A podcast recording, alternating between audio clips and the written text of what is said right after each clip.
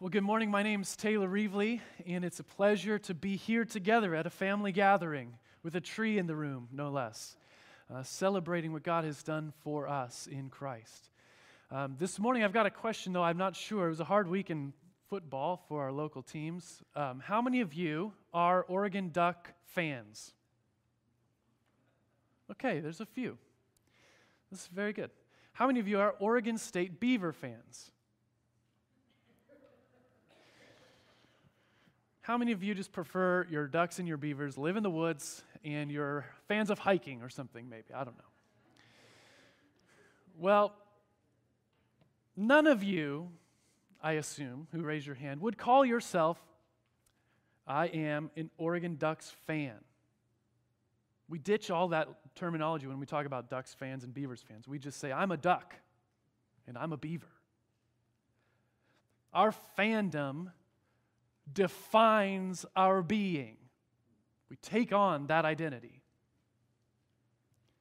Now, this, in case you weren't aware, these two teams have been playing in the state of Oregon. They're about an hour apart, Corvallis and Eugene, since 1894. And every other year, these teams meet and determine who's going to be the top football team in the state of Oregon.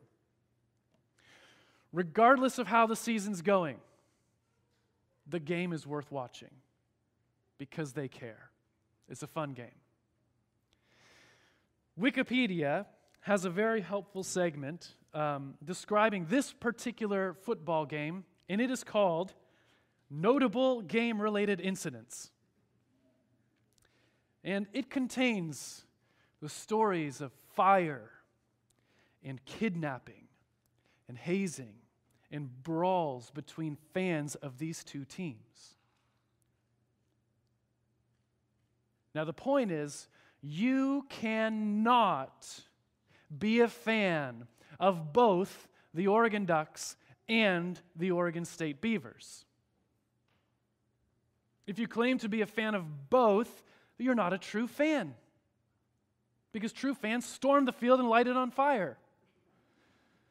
No, instead, if you try to be a fan of both teams, you are a loser regardless of who wins. In the Sermon on the Mount, Jesus commends, no, he demands our exclusive allegiance to our King. He knows that you cannot serve competing rival masters. And if you try to serve both, you will lose regardless.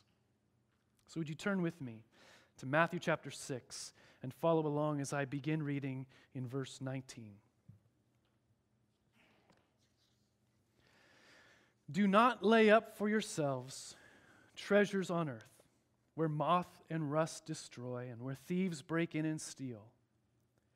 But lay up for yourselves treasures in heaven, where neither moth nor rust destroys, and where thieves do not break in and steal. For where your treasure is, there your heart will be also. The eye is the lamp of the body. So if your eye is healthy, your whole body will be full of light. But if your eye is bad, your whole body will be full of darkness.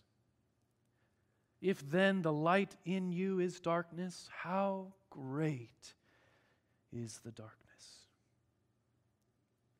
No one can serve two masters. Either he will hate the one and love the other, or he'll be devoted to the one and despise the other. You cannot serve God and money. I have a spoiler for you. This morning, we are not talking about football. And this morning, we are not talking about money. We are talking about allegiance. The crux of what Jesus is describing in these verses is that citizens of the kingdom orient their whole being, even their things, in relation to their king. Citizens of the kingdom orient their whole being and their things toward their king. They have undivided allegiance to their king. In other words, to belong to the kingdom of heaven means that all of your value, all your affection, all of your longings, all of your belongings, all of what makes you you are wrapped up in the king of the kingdom.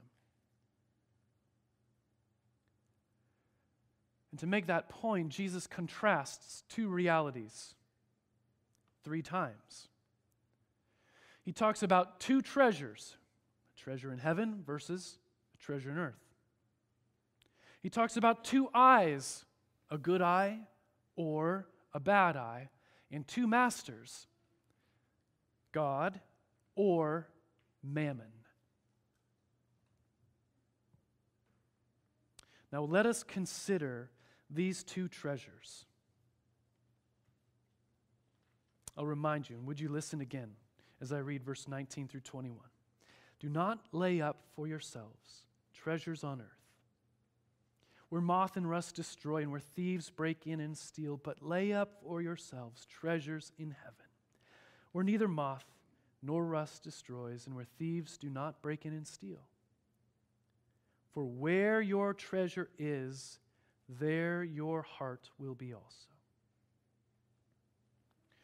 Now, verses 19 through 21 function as both a conclusion to what comes before it in chapter 6 and an introduction to what comes after it in chapter 6. It's a turning point. And if you remember, Jesus has been illustrating that almsgiving, verses 1 through 4, prayer, 5 through 15, and fasting, 16 through 18, are to be done oriented to the King of the kingdom, oriented toward the reward or the treasure that God is going to give those who wholly belong to Him. And in this conclusion, Jesus is pointing to wisdom, to two different paths that diverge in manners of being in relation to the treasure. And as he concludes this section in Matthew chapter 6, he does what he's been doing all along. And he aims straight at the heart.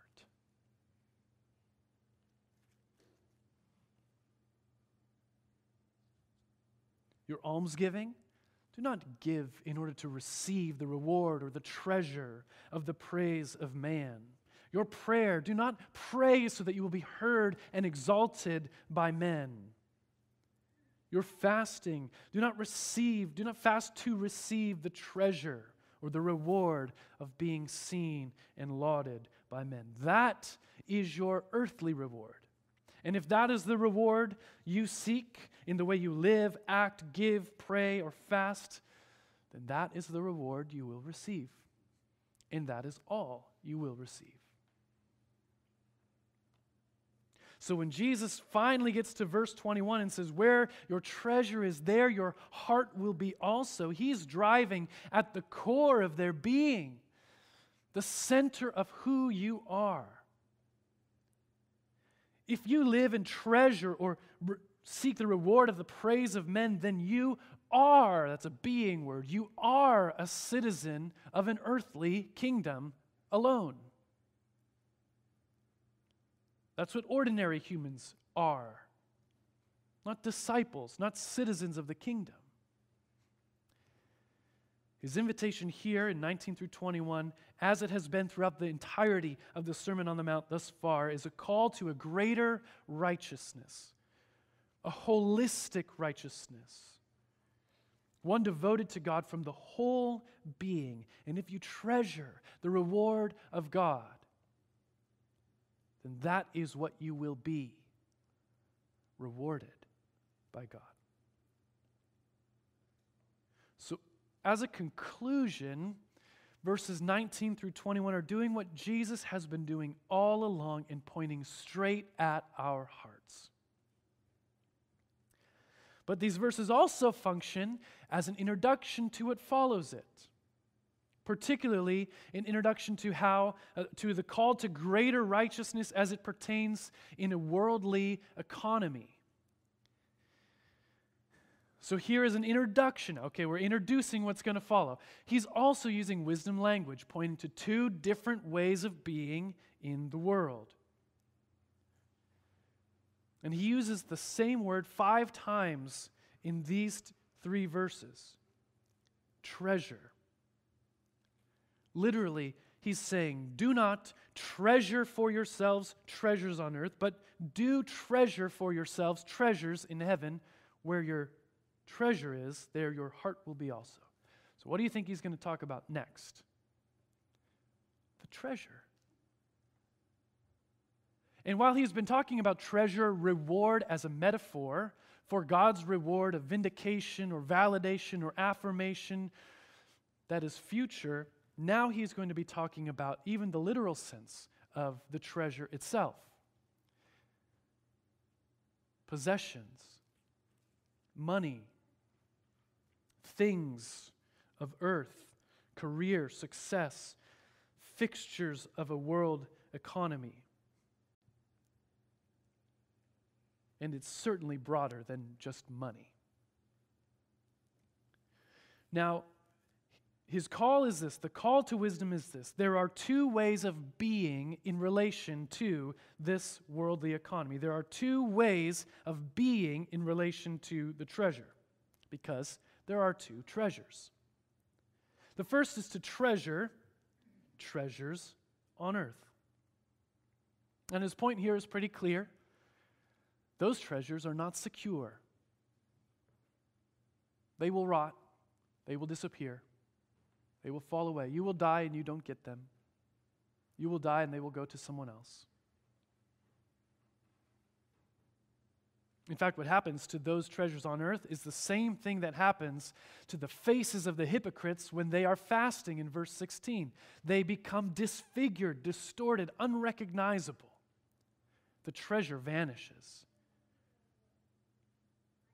Now, compare that with the treasure in heaven. The contrast is clear. It is secure. It will not fall apart. It will not rot. It will not be disfigured. Life in this way, treasuring treasure in heaven, is the pure, virtuous, good, and wise way of being in the world. Stop.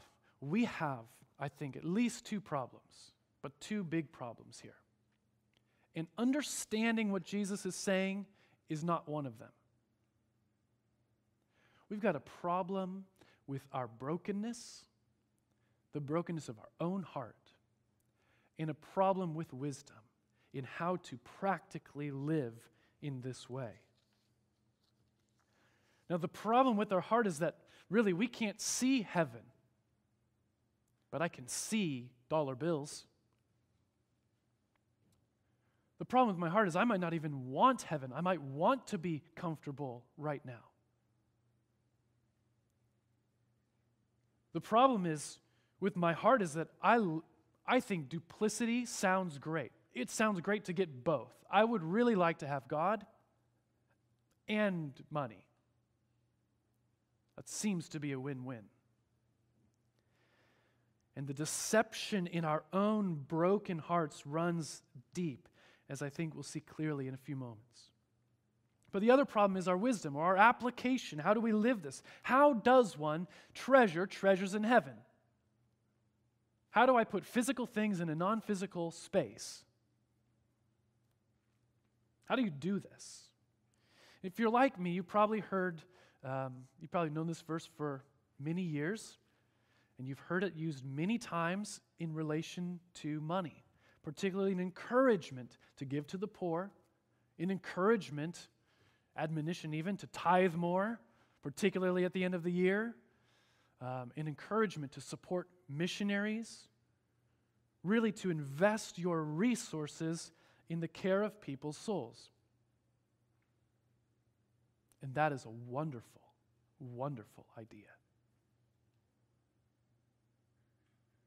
But I do not think that is what Jesus is after.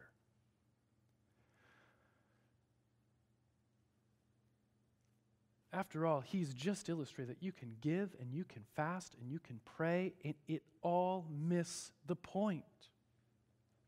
So he's not now just m- turning and starting to talk about our behavior, about all the things we should do. He's still describing a way of being in the world. And because of what he says in verse 21, I believe he is saying something and calling us to something much more than merely increasing our generosity. Certainly that, but much more than that. And he says in verse 21 For where your treasure is, there your heart will be also. Just a moment ago, I said there are two ways of being in relation to the treasure, as opposed to two ways of doing. The reality is that there is a plethora of ways to do in relation to treasure. There's unlimited opportunities for you to spend your money or your resources in relation to the treasure. But there are only two ways of being because there are only two treasures. And with this statement here in verse 21, Jesus is not aiming at our behavior. He's not trying to define for us how we do this thing practically. He's aiming right at the heart. Jesus' audience would have understood where your treasure is there, your heart will be also, to be speaking of the core of their being. Now, in the West, we have maybe a, we think we're really killing it when we think of the heart as the center of emotion, the feeling, affection. Certainly, it's more than just a, a literal heart. But Jesus is even going beyond that and saying the very core of your being, the thing that makes you you, who you are, will be defined by what you treasure. What you value, what you treasure, is who you really are as a person. This is a statement not merely just regarding your behavior, it's about your identity. And the question so far has been Are you a citizen of the kingdom of heaven? It's are, a being question. Not do you do citizen of heaven things, but are you a citizen of the kingdom of heaven?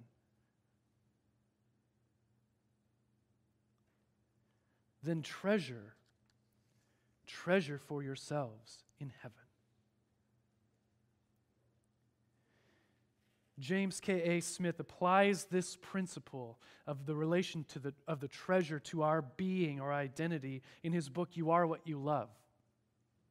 The argument of the book is that people are not primarily thinking, rational beings, meaning every action we take is not necessarily thoughtful. We are instead loving, emotive, affecting, worshipful beings driven by our heart. And so he says, You are what you love because you live toward what you want. All of the decisions that you make are not driven by your thoughts as much as they're driven by what you want. And you're going to start living out what you desire. You'll start making decisions based upon what you want. And even the, the American dream is that you can become then what you want.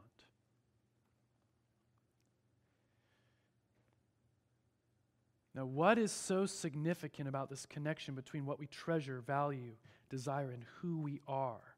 Jesus seems to indicate in the following verses that this, the connection between what you treasure and who you are could not be stronger. Look with me at verse 22. The eye is the lamp of the body. So if your eye is healthy, your whole body will be full of light. But if your eye is bad, your whole body will be full of darkness. If then the light in you is darkness, how great is the darkness? Now, I'll admit this passage has always felt disconnected to me from the sermon, as though Jesus is starting to talk about treasure and then he transitions to eyeballs and then back to kings or masters. It has not felt organized to me. But Jesus is explaining here what he has just stated in verse 21. What you treasure becomes the very thing that defines your essence. And he says, if your eyes are good, literally, if your eyes are singular, and we've talked about wholeness already in this sermon, if your eyes are good, then you are wholly light. And if your eyes are bad, then you are wholly dark. The vision or the sight we have, your perspective on the treasure, will either bring light or darkness to your being. Jesus makes a reference to a bad eye elsewhere in Matthew, in Matthew chapter 20, in the parable of the vineyard, where some workers worked a full day, some workers worked a partial day, and they were paid the same. And some began to gripe about the master's inequity. And the master responds Friend, I am doing you no wrong. Did you not agree with me for a denarius? Take what belongs to you and go. I choose to give to this last worker as I give to you. Am I not allowed to do what I choose with what belongs to me? Or do you begrudge my generosity? Now, if you flip the page over to Matthew 20, you'll notice in any modern translation there's a footnote at the end of verse 15, and it says, Or is your eye bad because I am good? Is your eye bad because I am good? It is the bad eye that looks at a good thing and calls it bad. It's a bad eye that looks at a treasure and devalues it. Now, there is a literal connection to even our relation to the treasure with our eyes because he, he uses it in the parable as one begrudging generosity. The, the, the bad eye is the stingy, begrudging, withholding, close fisted perspective on treasure. And the good eye, well, it's the opposite. It works like it's supposed to. It sees a treasure and says, That is valuable. The good eye and the light in the person produce generosity, open handedness, freedom in life. The point here is that what you treasure is inseparable from your being. We've got another problem. What happens when I've got two options of things I could treasure and they conflict? Look at verse 24. Jesus applies the principle he's been explaining and forces our hand. No one can serve two masters, for either he will hate the one and love the other, or he will be devoted to the one and despise the other. You cannot serve God and money. The language is strong. It's not a, it's not a should not. It's you can you you cannot. You are not able. You do not have the power to do that. Now, if you're reading in a modern translation, the last word is money. If you're reading in the King James Version, the last word is just a transliteration of the Greek, and it is the word mammon. Mammon is, in one sense, very unhelpful. I don't know what mammon, we don't use that word. But in another sense, it's very helpful because it is not merely money. It's a different word for money. This includes a much broader swath of resources and goods and treasures. Money is one of them. But Jesus is saying, you can't worship things of earth and the God of heaven. You have to choose between your masters. And so now it comes into focus for us a little clearer. There are two kinds of treasure treasure in heaven, treasure on earth. There are two kinds of eyes there's a good eye, a healthy eye, and there's a bad eye. And there are two masters there is God and there is mammon. If you treasure for yourself treasure in heaven, your eye is good, your, your body is full of light, and you get God. You lay up treasure for yourself on earth, your eye is bad, you serve mammon, you get what mammon gives you. And mammon is a tyrant. And he says, do more, to get more, to be more, endlessly. Now, again, we don't really need help understanding what Jesus is saying. It's actually quite simple. You cannot be a Ducks fan and a Beavers fan. If you are married, you have one spouse. It is not okay. It is not right. It is not acceptable to be sleeping around. If you work for Adidas in the day, you cannot work for Nike in the night. So that makes sense to us. But we are far more tempted to put hope and security in mammon than we will ever admit. We may even be scared to admit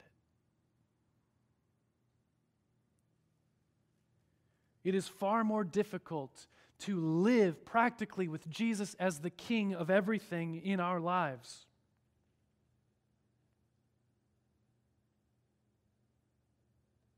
The deception of our eyes, the, the darkness in our being, the folly of our treasure center leads us to believe that we can have them both.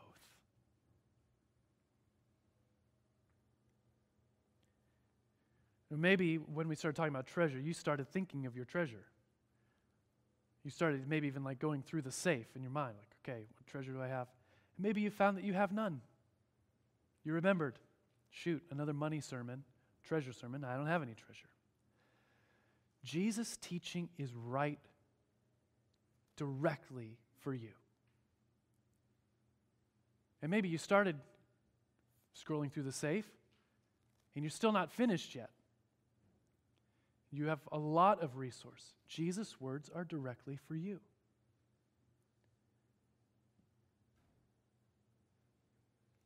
Those of us with little or no money or resource are prone to believe the lie that if we had more of it, we would flourish. Those of us with plenty and abundance of resource or money are prone to believe that we can save ourselves with it or that our life flourishes because of it. So, regardless of whether you have resources or not, Jesus is demanding your unrivaled, exclusive allegiance, that you would value the kingdom of heaven, your citizenship there, yes, even the king of the kingdom himself, over and against any other treasure.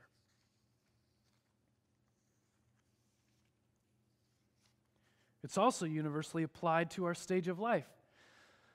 Some of you are in the middle of a, of a fight to climb the corporate ladder. Some of you have retired and are so glad to be out of the rat race. And some of you are kids. You no idea what you're in for.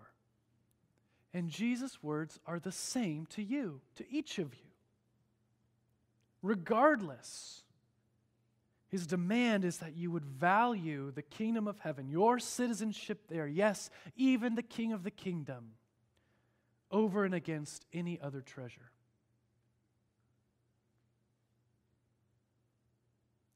The heart of this part of the sermon is that it has nothing to do with your money. It has everything to do with your heart. And because it has everything to do with your heart, it has everything to do with your money. That's the order by which Jesus addresses life as a citizen of the kingdom is by aiming at the heart. So Jesus isn't after, I don't believe, a big year end gift to the church or a nonprofit or a missionary, or that you'll drop everything to serve at a homeless shelter this holiday season, or that you'll sell your house and move overseas to plant a church. That would be great. But the warning in chapter 6 is that even the hypocrites do that. Jesus is after the core of your being such that your involvement in the worldly economy is brought into submission to the one true king and him alone. Citizens of the kingdom orient their whole being, including their things, toward their king. And this is the life that flourishes. This is wisdom. The lie is that if I have enough stuff, I will flourish. Perhaps the, the more honest deception is that if I have enough stuff and I have God, then my life will flourish. And at this point, we need faith. We need faith to believe that Jesus is good. Faith that Jesus knows what actually is best for us, that he is wise and actually knows what will cause us to flourish. And so Jesus points us to himself as the treasure that alone can satisfy. If you have Jesus as king, then you are saved from the tyranny of mammon. And Jesus is your peace.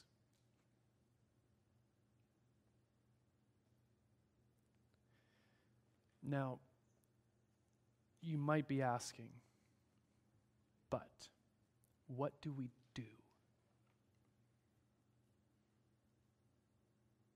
What do we do? There are three applications, I believe, to this sermon, this section in the Sermon on the Mount, ranging from the general to the specific.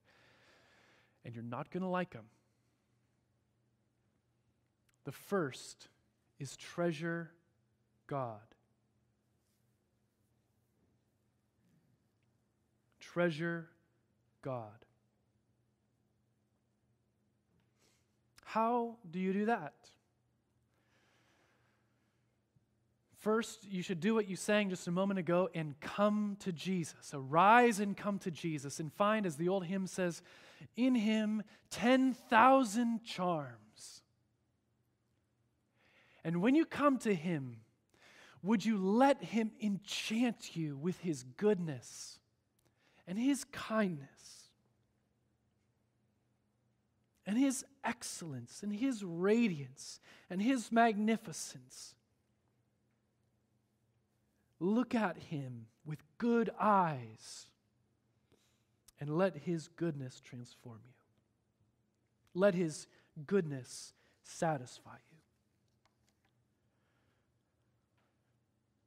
So treasure God. The second, and more specifically, is that those who have come to Jesus have been given the Spirit of God to dwell within them, to guide, to teach, to help them live out life as a kingdom citizen, to point them to Jesus. That's his job. Listen to him. Perhaps he's saying right now, come to Jesus. Or perhaps he's saying, Stop worrying about your money. Or perhaps he's reminding you of that newest business venture in saying, yeah, really, that you're doing that for mammon, for yourself. Or perhaps he's assuring you your things are just things. You are a child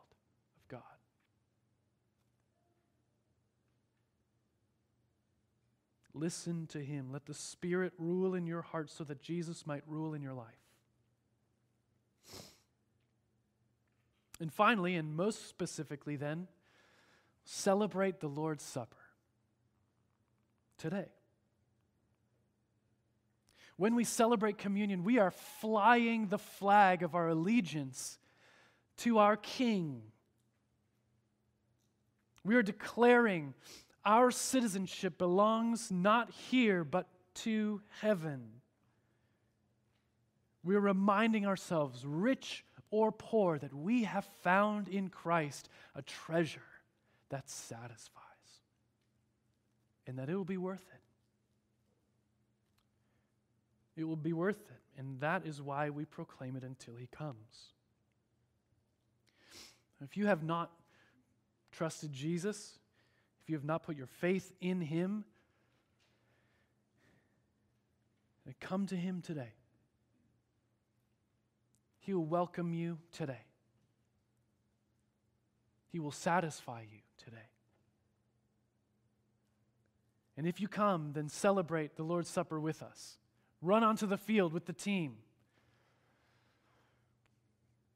If Jesus is your king, this meal is for you a reminder that you belong primarily, fundamentally, exclusively to a heavenly kingdom. And it is just a foretaste of the meal that we will enjoy in its fullness, in the presence of a king who satisfies. And we will hunger and we will thirst no more. Because Jesus, our King, satisfies, and there's no other king like him.